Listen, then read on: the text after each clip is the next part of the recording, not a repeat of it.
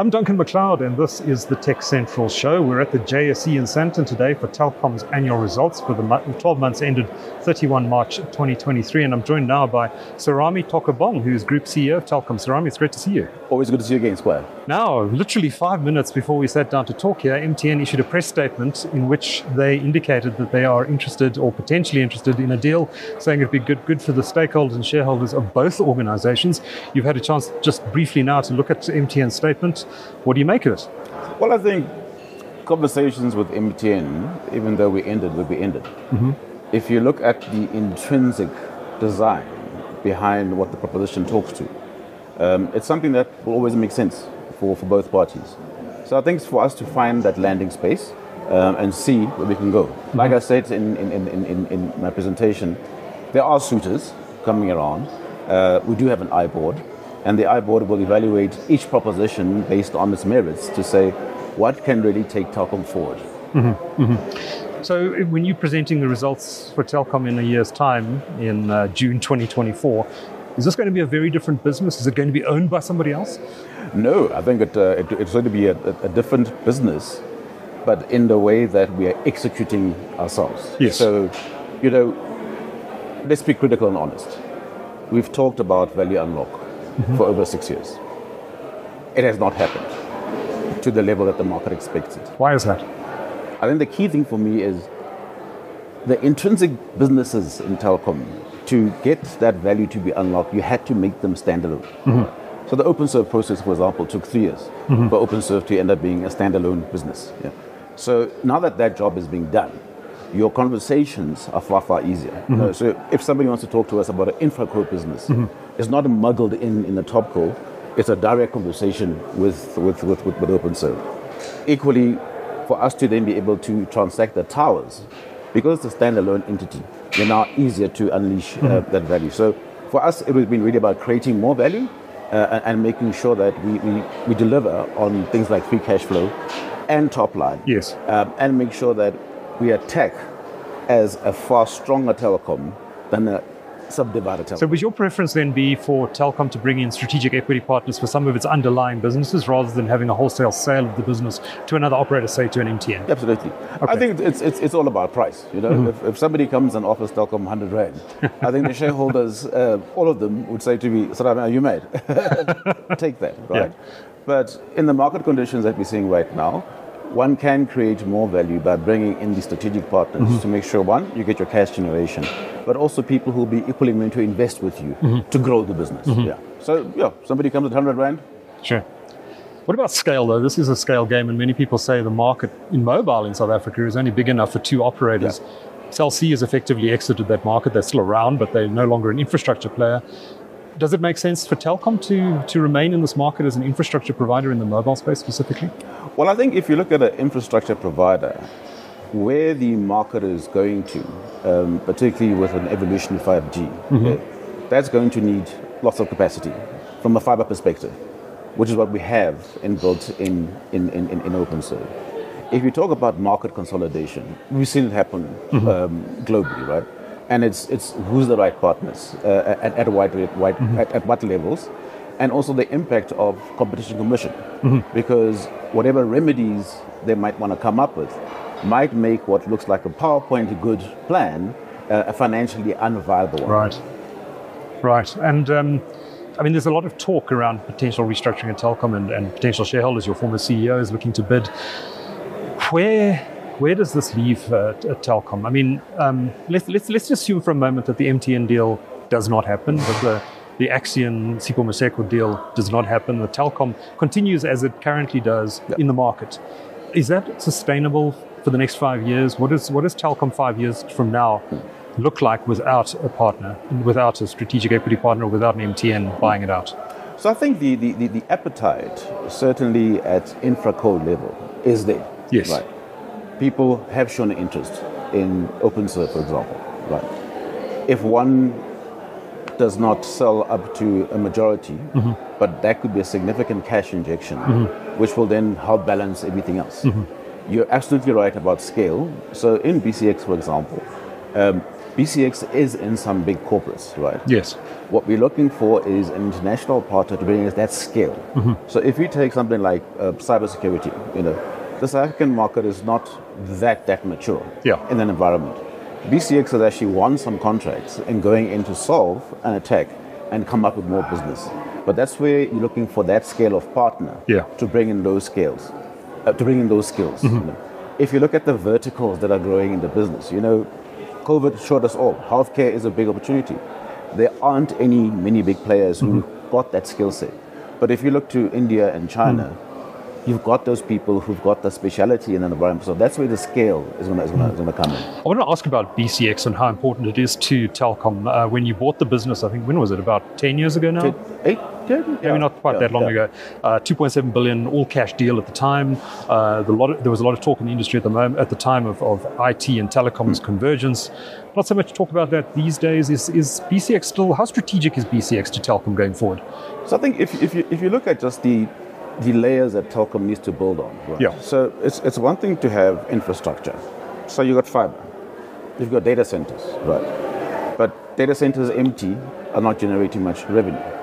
So that's the role of the like of a BCX to make sure that your occupancy and your usage, mm-hmm. particularly people moving to cloud, Yeah. is critical in that, in that environment. So, in terms of where we're evolving or where the technology is evolving, having the infrastructure is one thing. Having a strong sales arm and also having services on top of that is the next layer. Uh, and that's the role that BCX plays for us. So BCX will stay an asset within. It'll stay an asset, yeah. Right, right. And and you look, you're talking to potential strategic equity partners. Yeah. Um, I presume both local and international. Can you maybe Local give us a bit of international, yeah. flavor as to who you're talking So to? So generally, we, we, we, we've looked at, at, at the east.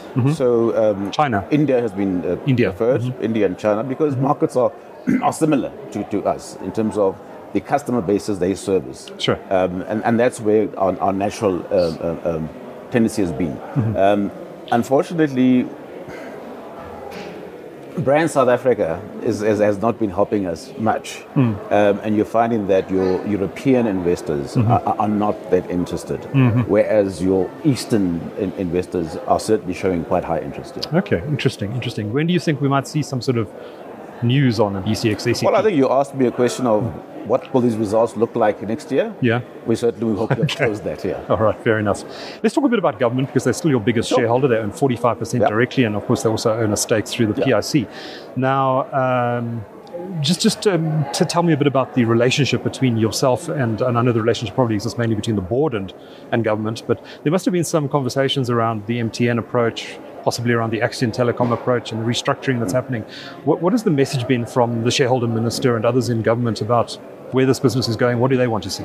So what's what's been actually quite good, Duncan, particularly with, with the new minister, mm-hmm. is is a fuller appreciation of what Telkom can do mm-hmm. to help government meet their ambitions. So if you take SA Connect, you know, the approach to the minister has been saying, but why don't you facilitate conversations between OpenServe and broadband infraco to mm-hmm. say how can we better achieve these impacts? Okay. Government, why are you building data centers? You own a 55% stake in an entity that's got data mm-hmm. centers. And in fact, what you'd want to see more is sovereign data centers, mm-hmm. as opposed to sitting in an AWS, for, for example. So, what we're finding with the new minister is a far more positive engagement to say, okay, how can we, as Telkom, Yeah. owned by government, really help their digital ambitions, um, which has been very good uh, Yes. conversations. Yeah. Okay, but what about from the, the, the restructuring of Telkom and the introduction of new shareholders and possibly even the entire sale of the business? Have there been conversations with government about that? And if so, what have they been saying? So I think the key thing with, with government is, is realizing the magnitude of the stake um, that they have in Telkom. Yeah. And saying that they certainly will not be looking at a significant dilution, but would look at a partner that says strategically build Telkom moving forward. What they're not interested in is a private equity type player who's going to come and strip all the assets. Okay. sell. So Ah. they've been very clear with that. Right. Yeah.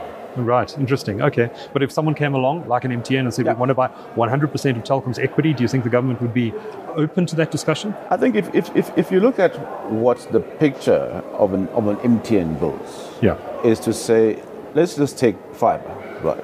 You're now going to have a South African owned mm-hmm. leading fiber coal mm-hmm. business in the continent. Mm-hmm. And I think it is that aspiration the government certainly favors. That Okay. What are you doing to take this combined entity and make a more significant impact on the continent uh, is what is impressing government. Okay. And so you think they'll be amenable to discussions Absolutely, about yeah. reducing shareholding Yeah. in that context? Okay. Interesting. Interesting. Let's talk a bit about cost cutting inside Telkom. You announced a, a staff reduction program in February, I think it was, Yeah. where, where you would reduce 15% through voluntary retra- voluntary Yes. um, um, uh, uh, through retrenchments and voluntary severance packages. Um, you've now completed that process. You've also announced in today's presentation that you're freezing the salary hikes for the next year, Yeah. and no bonuses will be paid either. Um, where, where, where, where are you in terms of the staff complement of Telkom relative to your competition? Do you still employ too many people? Um, what is uh, what is Telkom staff complement going to look like in three years' time? So it's always interesting when, when comparisons are made that people take the total Telkom staff and then go compare it with MTN. Right. Now, MTN does not have, for instance, a BCX. Right. Right. BCX, which has 5,000 Or fixed lines. It doesn't have fixed lines either, which has four- 4,500 employees. Mm-hmm. But if you take Telkom consumer, which is the mobile business, Yeah. it's sitting at just over 1,200 employees, generating a revenue of 22 billion. Mm-hmm. So that's the more fair comparison Okay. that one needs to go to. That as these businesses also look to go to fiber and stuff like that. So, mm-hmm. yes, in cer- cer- certain instances, as we move to more NGN, so in BCX, for example, you could find that your, your managed services propositions were signed on, I sign a contract to give you a service, mm-hmm. it's attached on bums and seats. So my 99% SLA is 100 IT engineers. Now everything's on cloud. You don't need 100 engineers. You need 5 mm-hmm. working from home. So as we evolve, that's how we start to streamline Okay. the, the, the, size of our business. Yeah. So are we likely to see? I mean, under your predecessor, there was wave after wave Yeah. of, of uh, retrenchments and, and voluntary severance programs. Is that going to continue for the foreseeable future? I think Telkom? as technology moves, Yeah. we'll look at those, but equally, Yeah. we need to then employ newer types of, of, of, of, of, of, engineers. Yes. You know, you need data analysts, Yes. Mm-hmm. for example. So it's, it's going to be a balance of, of both, but the evolution to technology will determine where we'll end up. Okay. I'm going to spend a couple of minutes just talking about capex and free cash flow Sure. because those are very important areas. Um, your capex spending, I noticed on mobile, was was uh, well well ahead of the um, the service revenue growth and the subscriber growth in that business. Now, obviously, a lot of that was to do with load shedding mitigation and installing batteries and diesel costs and all that sort of thing. But what is the longer term prognosis for capex in mobile and more broadly? I think with, with, with mobile, obviously the, the, the, the load shedding had an impact on us. Yeah. It, it would and where we spent.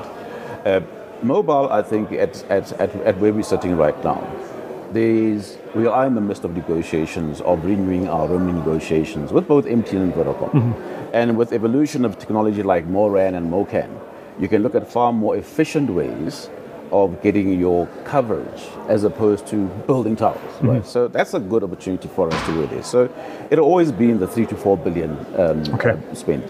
Your, your, your, your, your, your capex spend in OpenServe is really about passing the last mile. Right. The fiber to the home. Uh, those costs have come down from your 15,000 to about 5,000 Mm-hmm. and continue to go lower. So that will be the big opportunity to go within. I think your fiber to the carrier, that is done. Yeah. And that funds itself uh, uh, uh, quite easily. In BCX, there has been very low capex expenditure.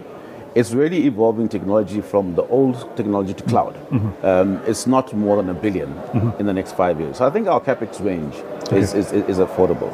I think the free cash flow impact in, in the short term was, of course, the, the retrenchments. Um, secondly, the spectrum allocation. And thirdly, then that investment in postpaid, um, which we got our postpaid base to where we want to do. Um, and the feeling is we will focus strongly on prepaid growth, but still offer our SIM only postpaid propositions, which are still active.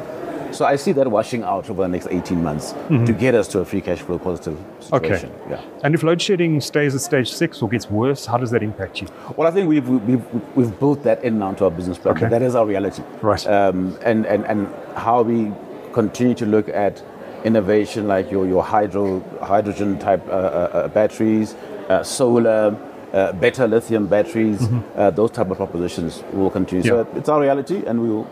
How, how is crime impacting you? I know your competitors are um, are up in arms over the It is, situation. it is significant. So Yeah. Hmm. battery theft is, is, is quite big. You know, um, How big? listen, I think we've replaced close to 1,800 batteries in the last six months. Stolen Stolen. in six months. Yeah. 1,800. Yeah. How much do these batteries cost? So they go from like uh, 150 to 250,000 bucks. You're kidding. Yeah. So That's shocking. Some of the things it's it's it's it's, it's actually so bad that you know when when so we've we've all now invested in putting a, an epoxy layer on, on, on the battery, Yes. right? But when the guys then come and find that layer, uh, they then damage the entire base station. Right. So I have to build from scratch again. So it is, it's just an on, but we're working with the say police and the army to try and see how can we make sure that protection on these sites is better. Are you confident you're going to win this war? We will. We'll have to win this war because I think. But no choice. what we're also seeing as well is a lot of, of, of, of our communities are beginning to realize the impact of this. That hey, you steal a battery, we can't make calls. So communities are now actually uh, contributing to making sure that the high theft is not that bad. Okay. Yeah. Okay. Let's come back to uh, free cash flow. 2.7 billion rand negative free cash flow in the in the f- financial year. Um, I, I'm guessing that was a lot to do with high handset financing. Yeah. Um, so you were um, subsidizing a lot of handsets going to, So contract subscribers, or just it's an upfront cost. It's, that, it's, it's, it's accounting treatment. So Okay. unfortunately, if, if, if in, in, the, in the new IFRS system, if you buy um, an iPhone yes. at 41,000 bucks, right, that hits our cash flow. Yes. But we can only recognize the value over the tenure of the contract. And we've seen more contracts now becoming 36 month contracts. Sure. So that big upfront investment is what hits you. Why did it spike now, though? Because we intentionally actually went to go after our postpaid base. Our postpaid was uh, 10% of our base Okay. uh, compared to our competitors at 16 to 20%. Okay. So it was for us to say, at least with the postpaid, you've got kind of like more annuity income um, for that. So it was an intentional attack to go and grow our postpaid base uh, a bit. Uh, but obviously, the accounting treatment and the impact of the cash flow, and, Yes. and obviously currency as well, because those devices are mostly imported and, and, and, and. Okay. Serame, unfortunately, we are. I'm being told we are out of time. But uh, thank you so much for Always- taking the time always- to always- always talk to. TechCentral this morning. It's uh, much appreciated, and hopefully we'll get a chance to catch up in some more detail soon. Thank you so much. Duncan. Thank you. Cheers.